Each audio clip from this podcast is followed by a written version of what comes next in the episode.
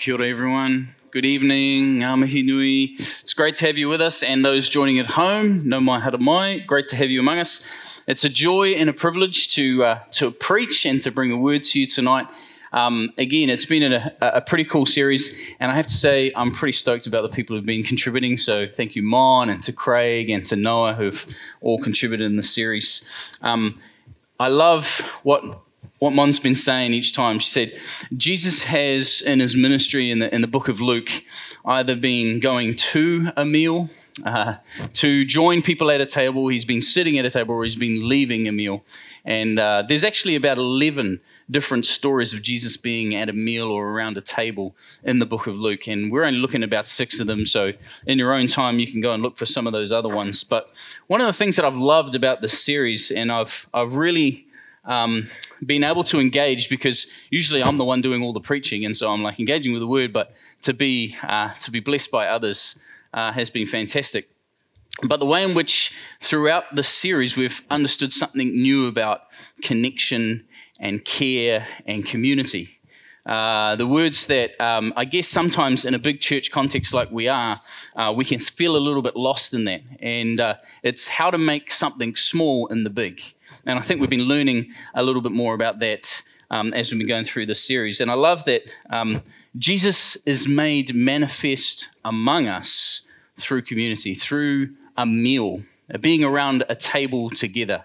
And uh, we get to enjoy that again tonight. Uh, out there, thanks to Brittany. Uh, Mon and I were just hanging out and we're talking about the series, and we said, wouldn't it be cool to have meals and then we realized the logistical nightmare.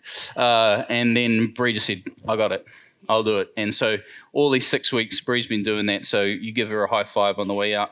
Um, don't give her a hug because she might give you a high five in the face. But um, give her a high five. She's amazing. She's made that work for us. So um, what a blessing.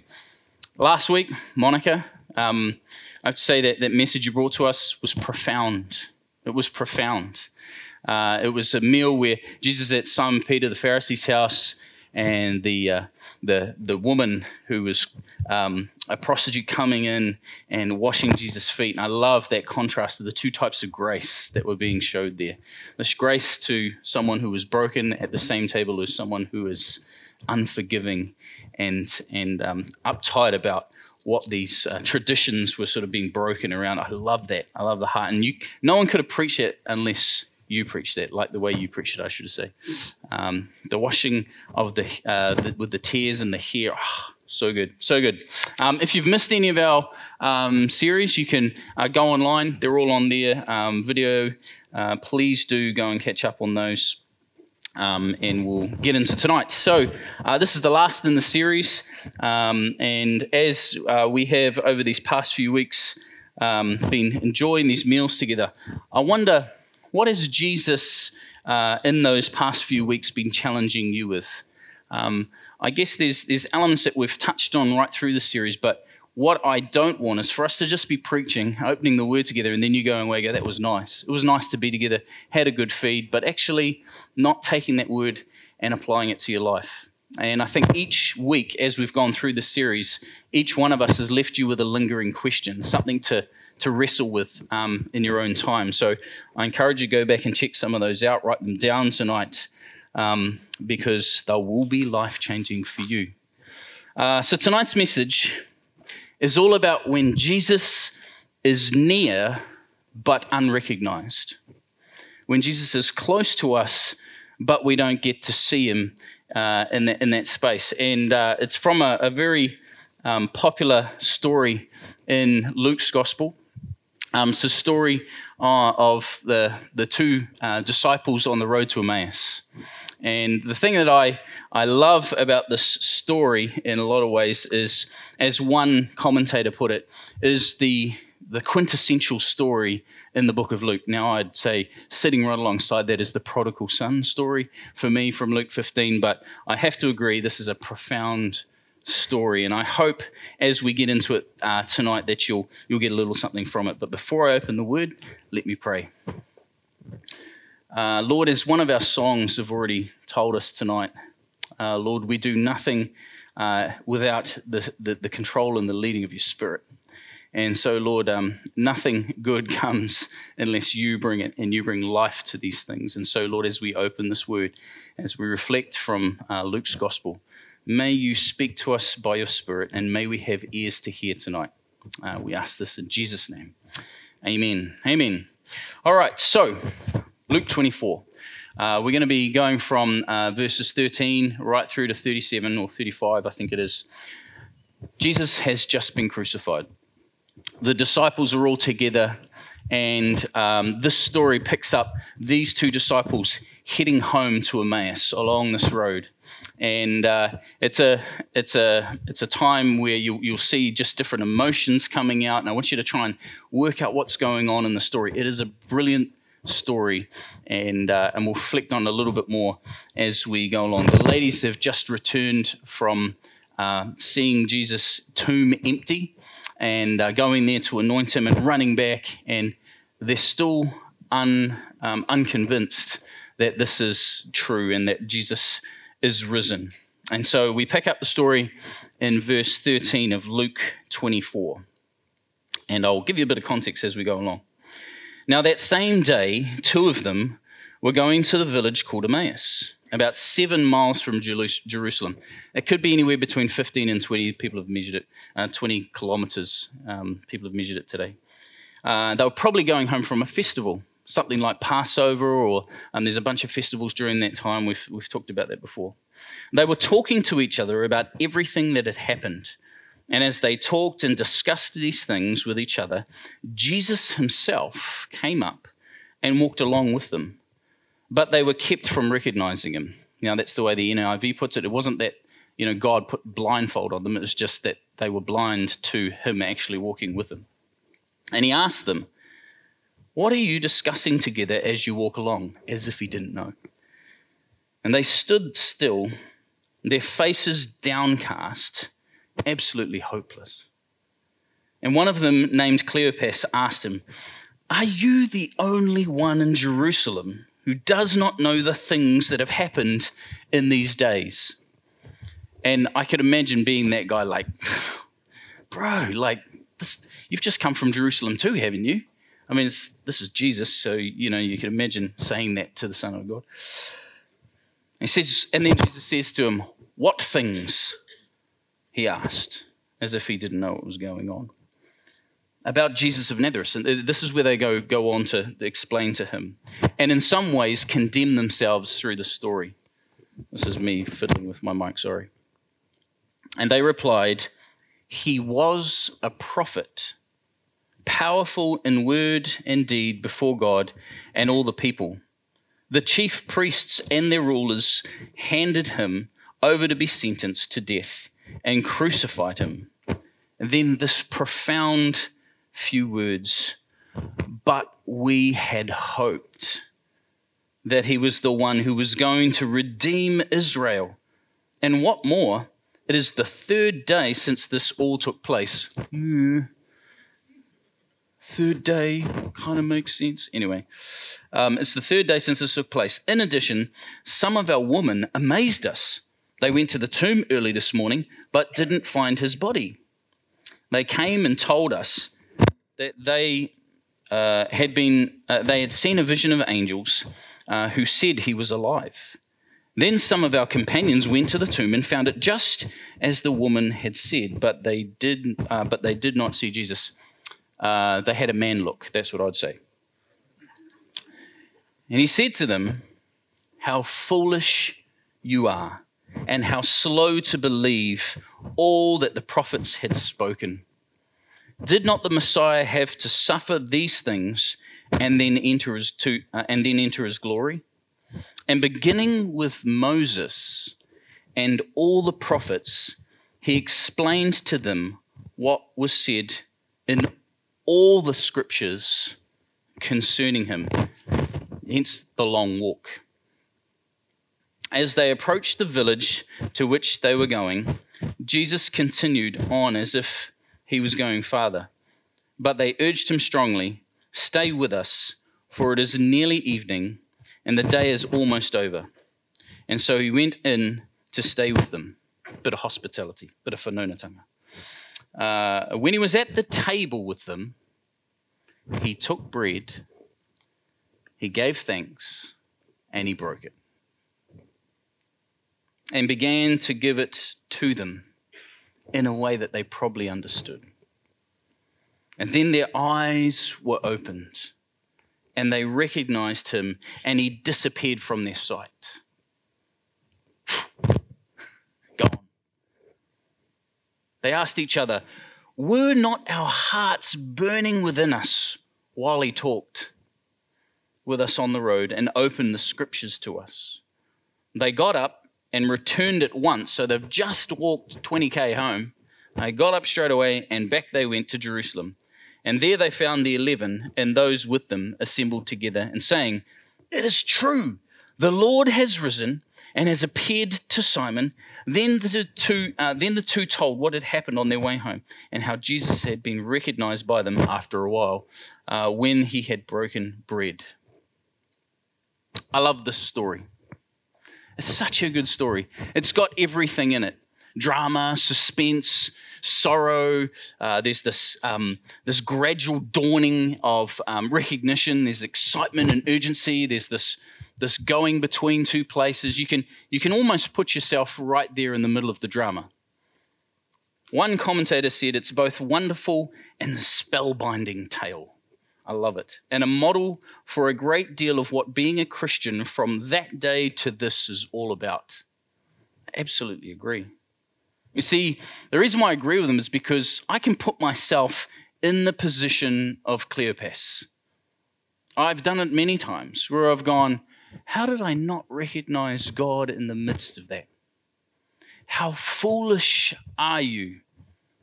How can you not see this?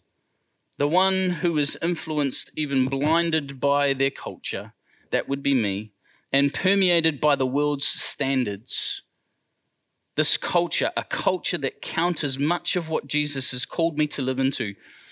I am the one. I am Cleopas, who looked at the circumstances around him and said, "You know what? I, I had hoped something was different, but even though Scripture tells me this, and there's just something not right."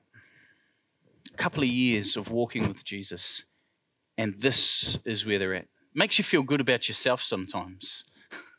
that actually, after many years of walking with Jesus, I didn't actually walk with him physically, but you know, walking with him, I still get blinded by my culture and the surroundings to what he's doing among people, among us as his church.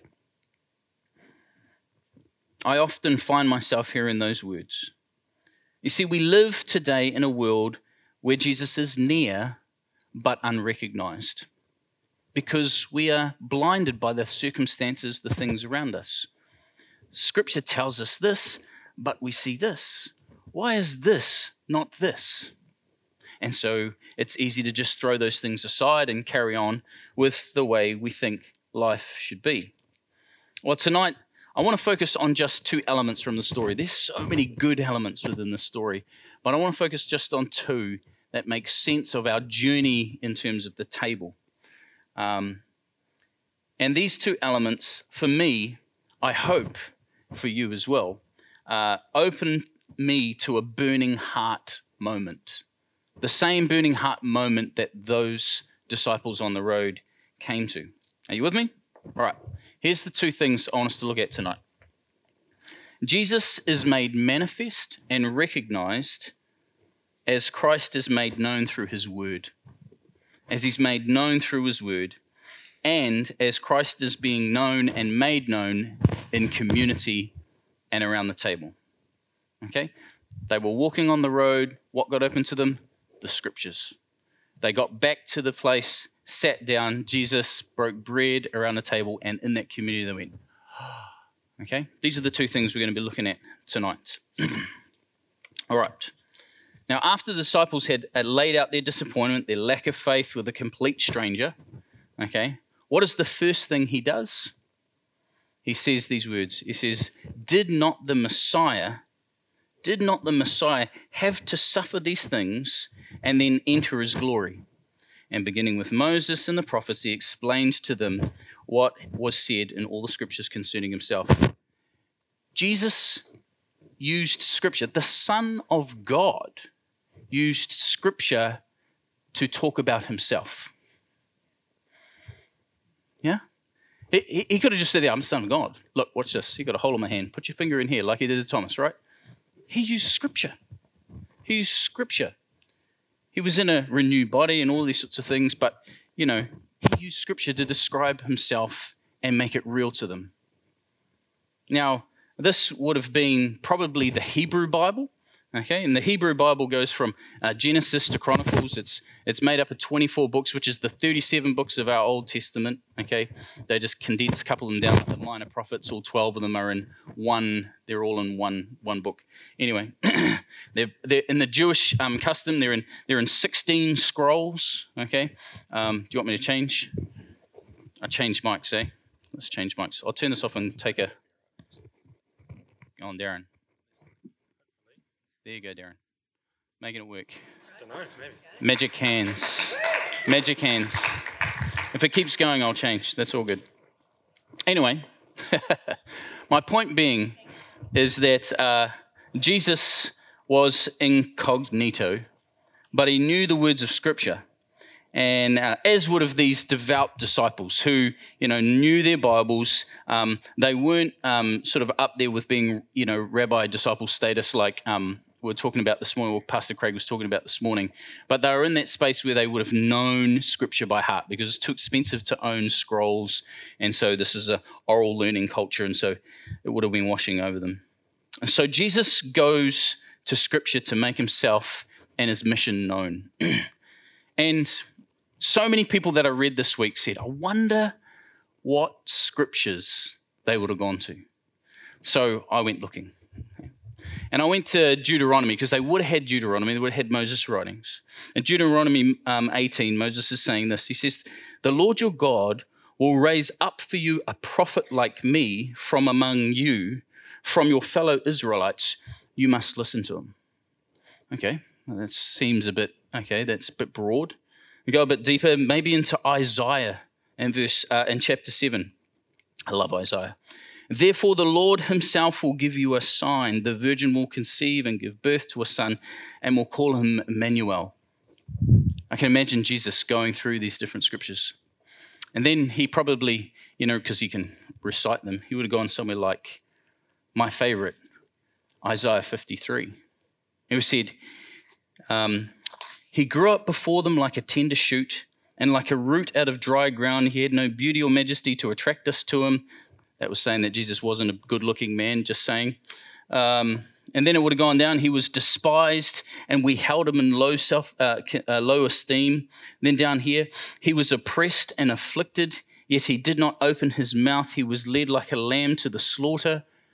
Okay, we're building a story here. Uh, he was assigned a grave with the wicked and with the rich, and in his death, uh, though he had done no violence, nor was any deceit in his mouth. Yet it was the Lord's will to crush him, to cause him to suffer. After he had suffered, uh, he will see the light of life and be satisfied.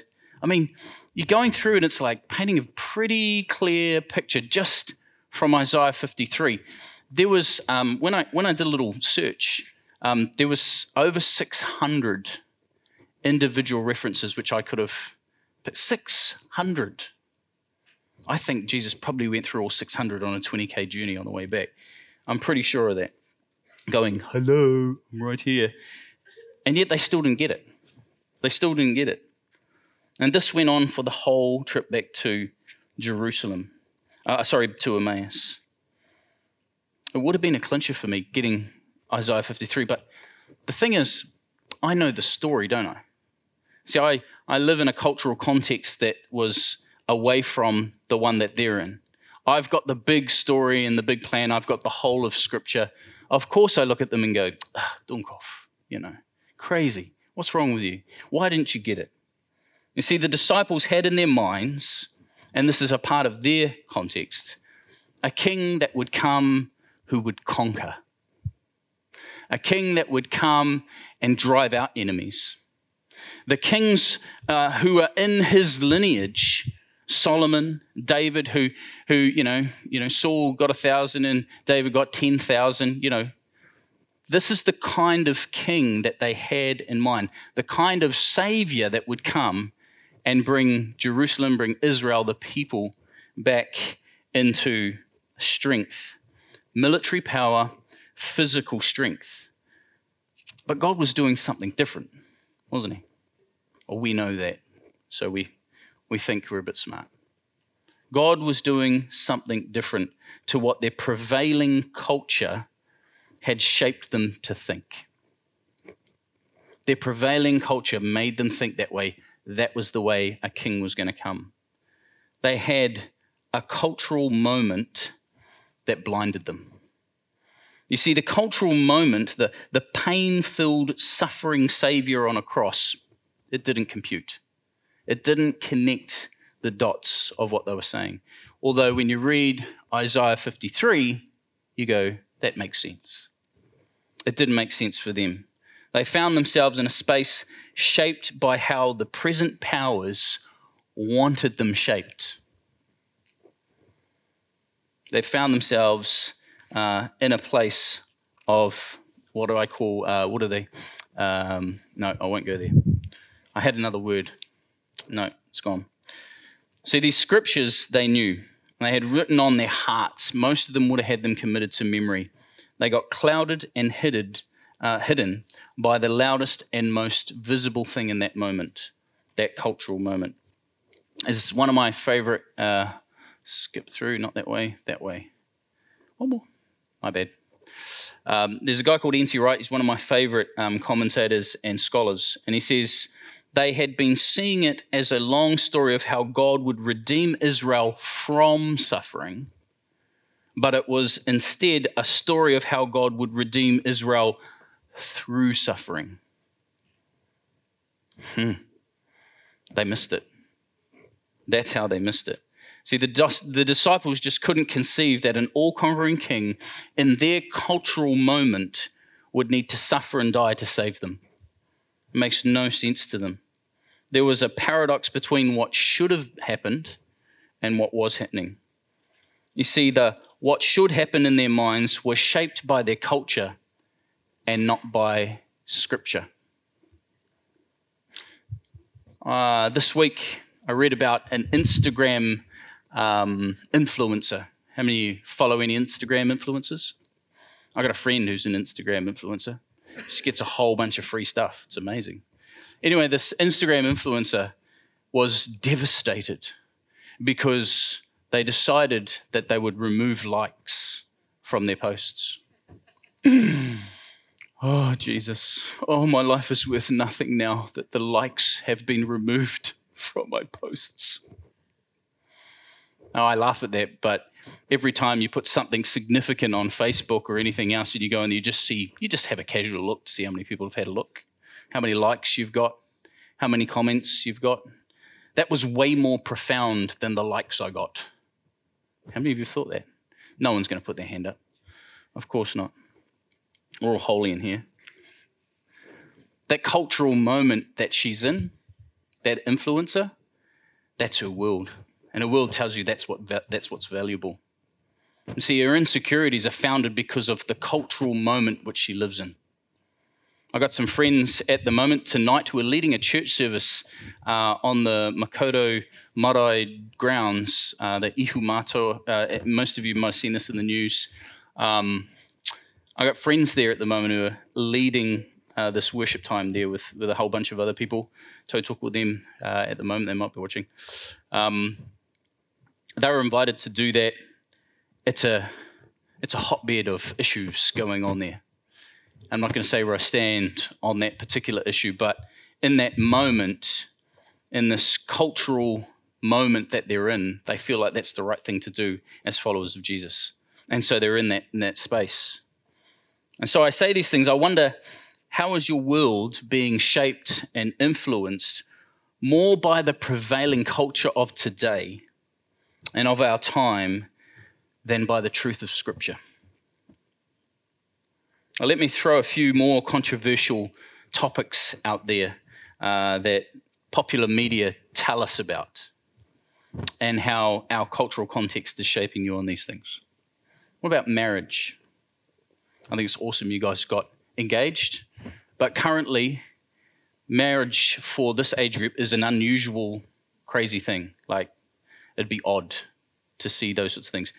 Doing, you know, like um, gender reveals of babies, all these sorts of things, pretty cool. Marriage, not so cool. What about sexuality and gender? What does our current culture tell you about that? What about euthanasia? Euthanasia. What about that? What about, uh, what else have I got here? Uh, what about the environment? What, is, what does culture tell you about envir- the environment? What does scripture say about these things? How many of you have gone looking? I wonder. You see, we are shaped by the loudest voice that we allow to penetrate. And see, these, these disciples who were walking on this road, Jesus opened the scriptures to them to reveal to them the truth they already knew, the truth that was about who he was and what he was going to do. He revealed himself through scripture. What, is, what does scripture say about justice? How's it being shown today to you? See, Charles Spurgeon, one of my other favorite guys in the world, he says this He says, I believe that one reason why the Church of God has so little influence over the world is because the world has so much influence over the church. He wrote that in 1850 or earlier, probably 1840, at a time when the church was the center of society.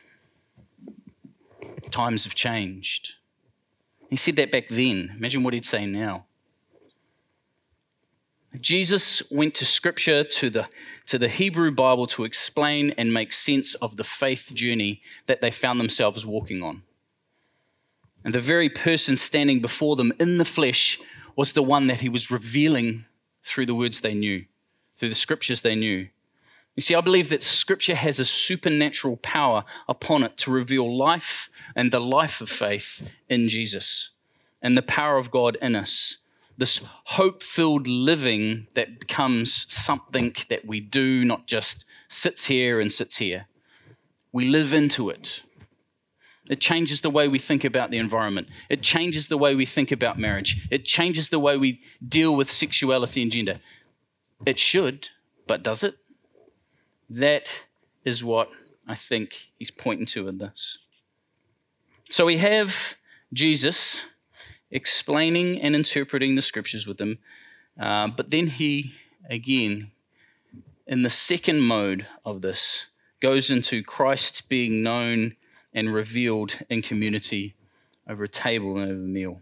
Verse 30, it says this When he was at the table with them, he took bread, he gave thanks, and he broke it, and he began to give it to them.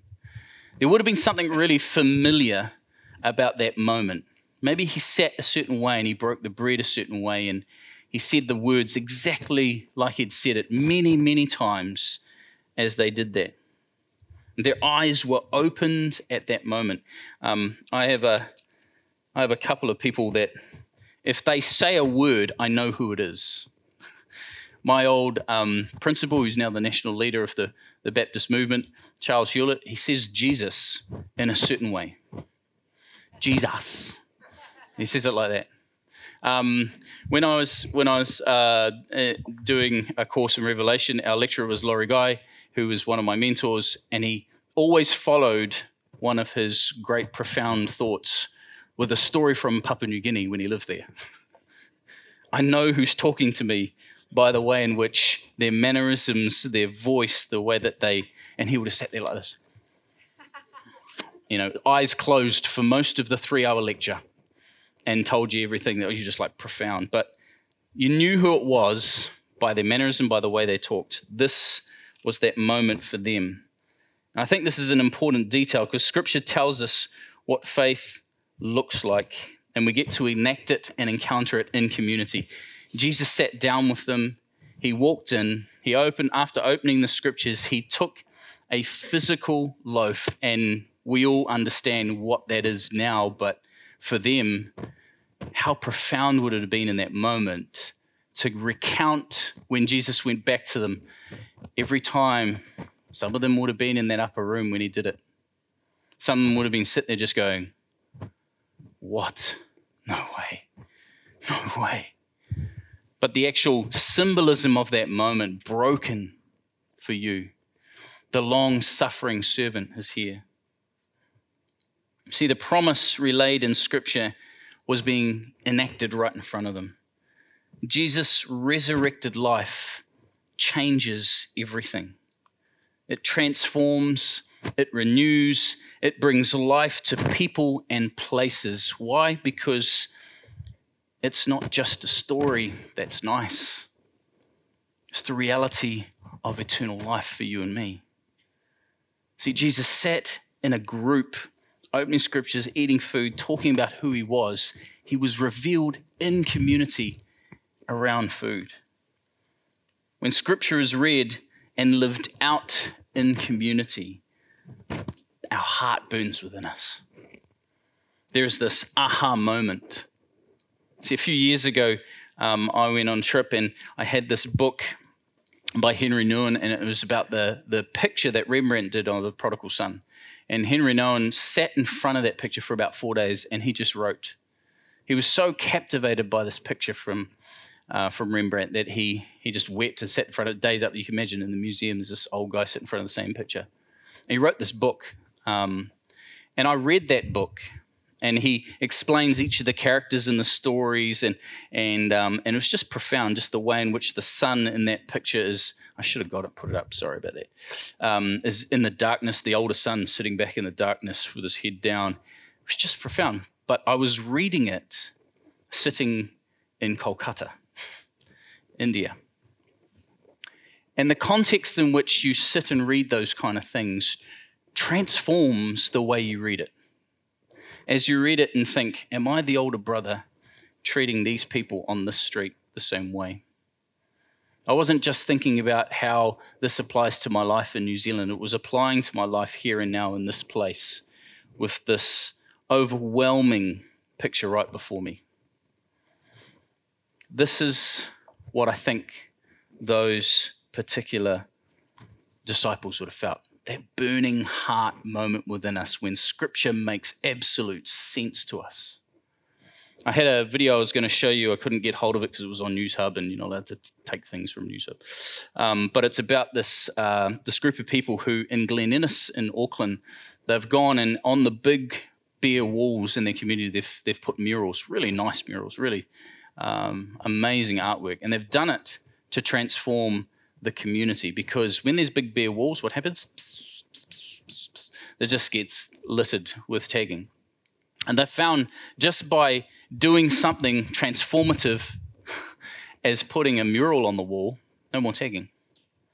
In fact, people love the community. They love walking around the community because they can see these amazing things on the wall. You see, for me, that's a picture of what faith lived out in us means renewal of people and places. Scripture transforms us so we can transform the world, to bring renewal, to bring restoration. The resurrected life of Jesus in us is to bring that truth to life in our communities. We do it in small groups. We do it around our dinner table. I was out uh, having dinner at someone's house watching the rugby on Saturday. I mean, in that moment, there was a there was just that community vibe, which I was just like, this is awesome. This is so good. That was a burning heart moment. You think, oh, that's a bit, a bit, you know, small, but that is what the scriptures are doing in us. This is what our faith journey with Christ does. It allows scripture to shape us in community for the renewal of people and places invite the band to come. Tonight, um, they're going to come and lead us in a song. I've got some questions which are going to be out in the cafe. So as you eat dinner, you can discuss these questions. All right? Don't just stuff your face and go back for fourths. Okay? Uh, I want you to reflect on these questions. Is Jesus near but unrecognized in your faith journey? There'll be some part that you're absolutely blinded by culture to because he's not in that in that moment. Then the second is what is happening in this cultural moment 2019, what's happening in this cultural moment that is blinding us to Jesus' resurrecting life in us and through us to bring renewal to people and places? Okay? Profound questions. Maybe you'll get through one over dinner. I don't know. The last one is when was your last burning heart moment? The time where you realized, man, Jesus is in this. This has got scripture written all over it man, I am so compelled to do something right now, but I'm just going to hold back a bit. And in community, when you recognize that Jesus re- resurrecting life among you, where have you recognized it somewhere else? Okay? Three little questions that I want you to reflect on at the end of the series and at the end of this evening over a meal. As the team leads us tonight, we'd love to be able to pray for people as always. Um, we uh, are going to eat together don't worry, there's plenty. You will not miss out. If you want prayer tonight, please do come. Um, and we'll reflect on these a little bit later together. Cool.